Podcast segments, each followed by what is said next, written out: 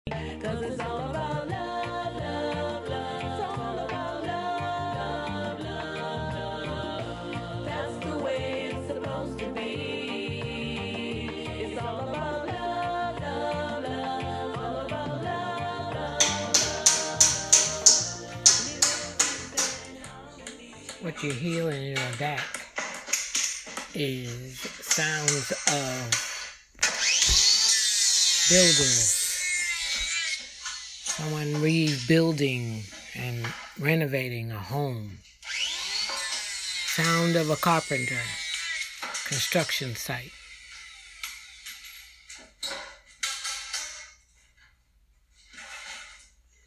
I am a daughter of a carpenter. My father was a carpenter. And we went to the sites with him many times. I learned how to put up sheetrock, how to take down walls. And multiple times we lived in houses my father acquired uh, that weren't complete yet. So I remember my bedroom with my sisters being a room with um, exposed walls. The sheetrock wasn't put up yet. We saw the wiring of electricities, the electric electrical wiring, and uh, light sockets. The lights came on and off, but we saw the what was behind those beautiful walls that you see in houses sometimes. We saw the ugliness, uh, the nakedness of what the house looked like before the finishing touches were put on. We lived in that.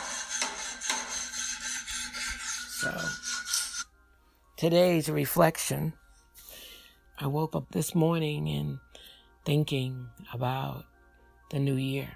We are embarking on building a house.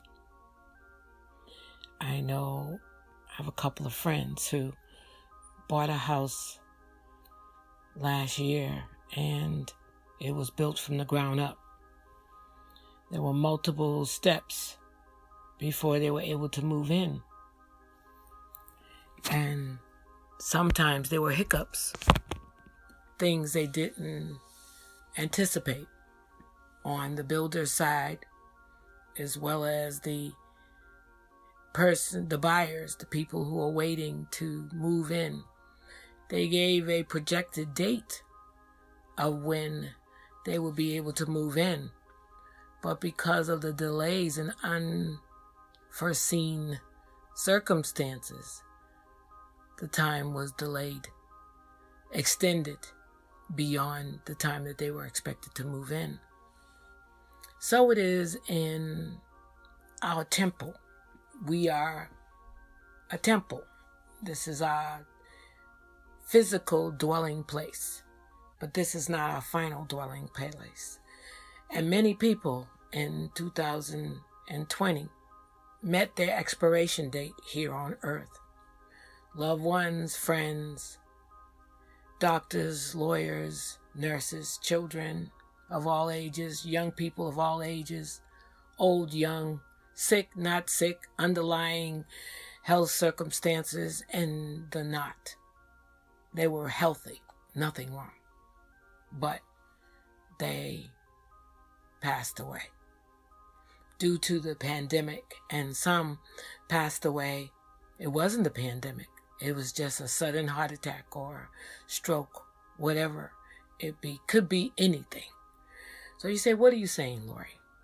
What I'm saying is, we need to be conscious of the time that we have on this earth because that time is limited.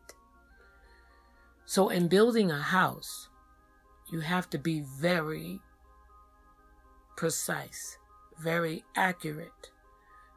You can't afford any mistakes because that mistake may result in the house dissolving and falling, and someone could get hurt if it's not built properly. So I look at January as the month 2021 as a new day, a new year, and a time to reflect on your house, your dwelling place, my dwelling place. We make New Year's resolutions, declarations. We write them down. We make plans for the year. A lot of people have already done the calendar. They had did the calendar in December. I received some things that's going to be in my calendar for the next six months.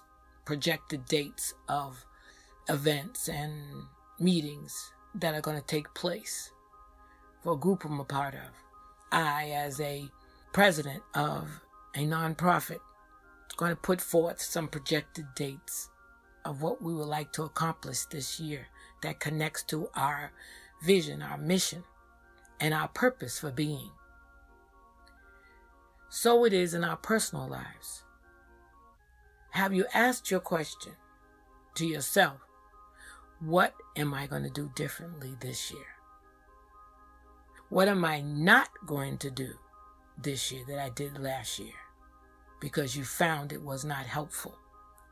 You found it was not productive. You found that it was not purposeful for what you're about. I did listen to a teaching by, his name escapes me right now, but he called Necessary Endings. He is a Christian psychologist. And I have to tell you, when I listened, it was right on point for the year before, but is still on point again for this year.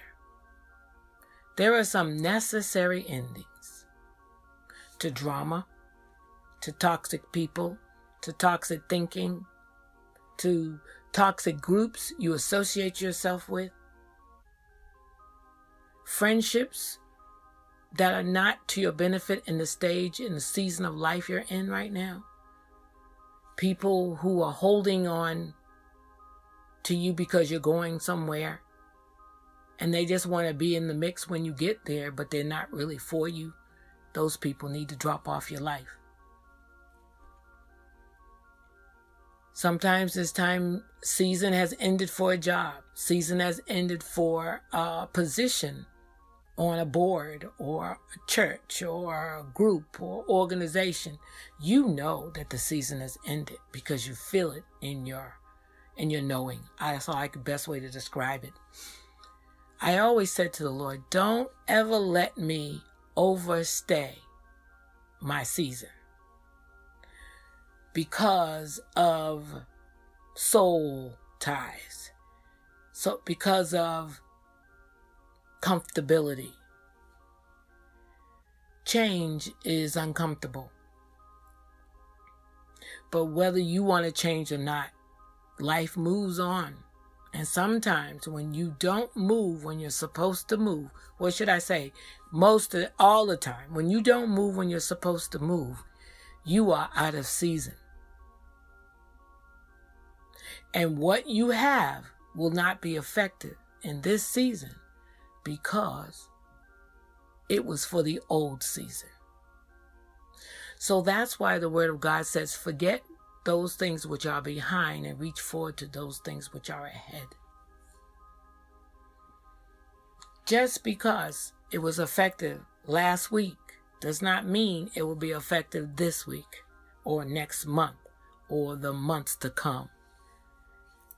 Be open to change. He says, Behold, I do a new thing. New thing means you've never done it before. You've never seen it before. It doesn't mean something old, refurbished, or revised, revitalized. It means new. No one has ever done it before. And those words right there are scary.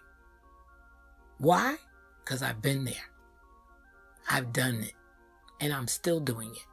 Because I've committed to be loyal to what God has placed in me to do. Whether it's popular or not, I will be who He has called me to be. And a lot of times I find myself alone. That may be true for you as well. Leaders don't have a lot of people with them all the time. You're in a room with a bunch of people. There's people celebrating you, people loving on you. But you know in your knowing, in that inner you, that you're alone because they really don't get it. It's not for them to get it because God gave it to you. And what I do appreciate about God, He says, out of the mouth of two or three witnesses, His word shall be established. I have watched something, some Christian program, some regular program on TV, been in the company of a conversation, and two or three times what God had placed in my spirit to do has been confirmed by those different occasions. And they had no idea. And I didn't say anything either. But it confirmed what God put in my spirit was right. So that gave me the ability to move forward. Did I know every step? No. God doesn't reveal everything to you all at one time. If He did, we would never, ever do it. Because we would say, that's too big. I'm thinking about coming up, thinking coming up soon is Martin Luther King birthday. Did he know that his life was going to turn out the way it did? I don't think so. But did he know he had a purpose and a plan that was big? I think so. I think it was big enough to scare him. But he kept going. How was he able to keep going? He wrapped his head around the word. He wrapped his head around what God was saying. He wrapped his head around the knowledge of what he was seeing as African American people. The disparities, the inequality that we have experienced since I have been born. I will be having a birthday next month. Be 62 years old. I remember the day clearly, like it was yesterday, that I realized that I would be treated, that I was really treated, hated because of the color of my skin. People hated me. And then read history that said, well, we had a legislation or a constitution or we were enslaved. Our, our ancestors were enslaved and treated like animals, and animals were treated better than them. Went to a African American museum in Baltimore, Maryland. I have never in my life seen anything like that museum. I left that museum in tears because I couldn't believe what I was reading and seeing. That was fact. Nobody made it up. But that was the pain of my ancestors. And the pain that we continue to live until every human being realizes that no human being is greater than them. We all have equal status. Whether you're male or female, God created all man, humanity equal. So, what, knowing that fact, what can I do to be a catalyst to continue that trend of thought that started from the day God created humanity. My first thought is the scripture John 3:16 which we can never get away with. For God so loved the world. Who is the world? Humanity. He didn't say he just loved white people. He didn't just say he just loved black people. He didn't say he just loved women. He didn't say he just loved men. He didn't say he just loved children. He said the world. He didn't say just Africans. He didn't say just Asians. He didn't say just Caucasians. He didn't say just Europeans or people from all over the place. Mexico, name it.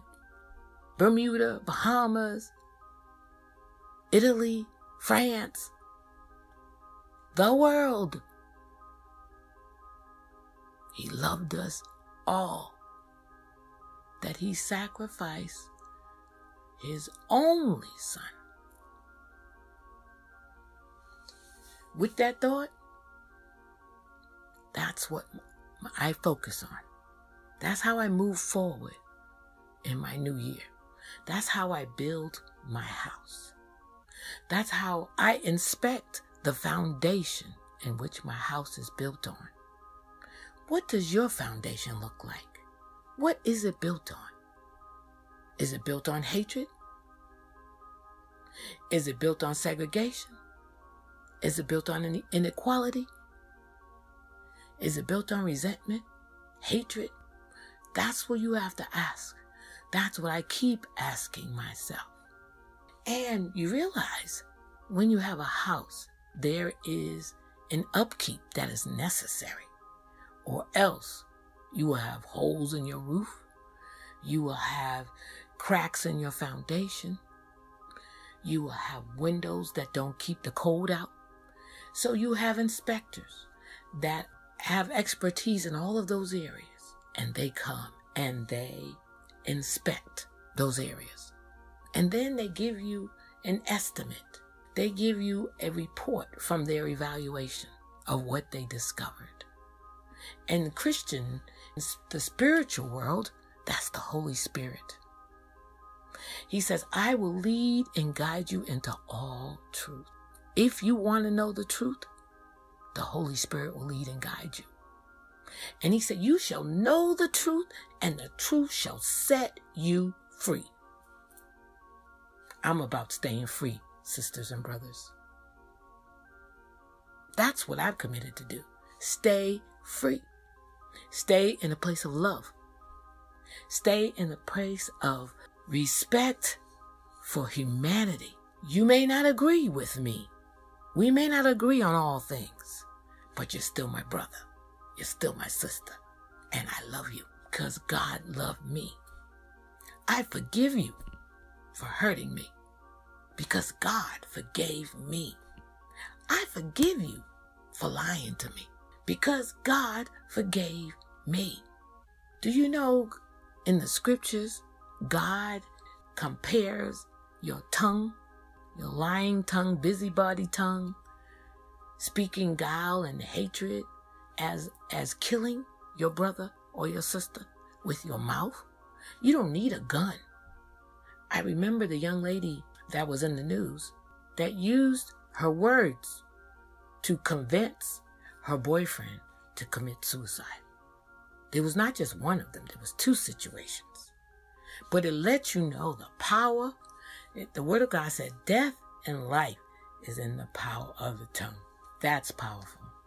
So in my foundation, evaluating my foundation, I want to make sure that the words I speak builds a foundation of love, brings us a foundation of hope, builds a foundation of peace, builds a foundation of acceptance, affirmation, encouragement.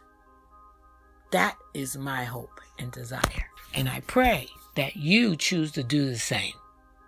Do your self evaluation of your house and tell me will it be able to stand this year? Through the wind and storm and circumstances that will come and blow on your house? Will it remain a firm foundation, fortified in the Word of God, fortified in victory, fortified in triumph, fortified in purpose, fortified in faith, fortified in love? Have a fabulous, profitable, exciting, Embrace every day with joy and knowing that what you declare shall come to pass. God bless you. Thanks for listening. Please don't forget to subscribe and let us know what you think of the episode. And remember, we all need to lift our voices effectively. Until next time, have a great day.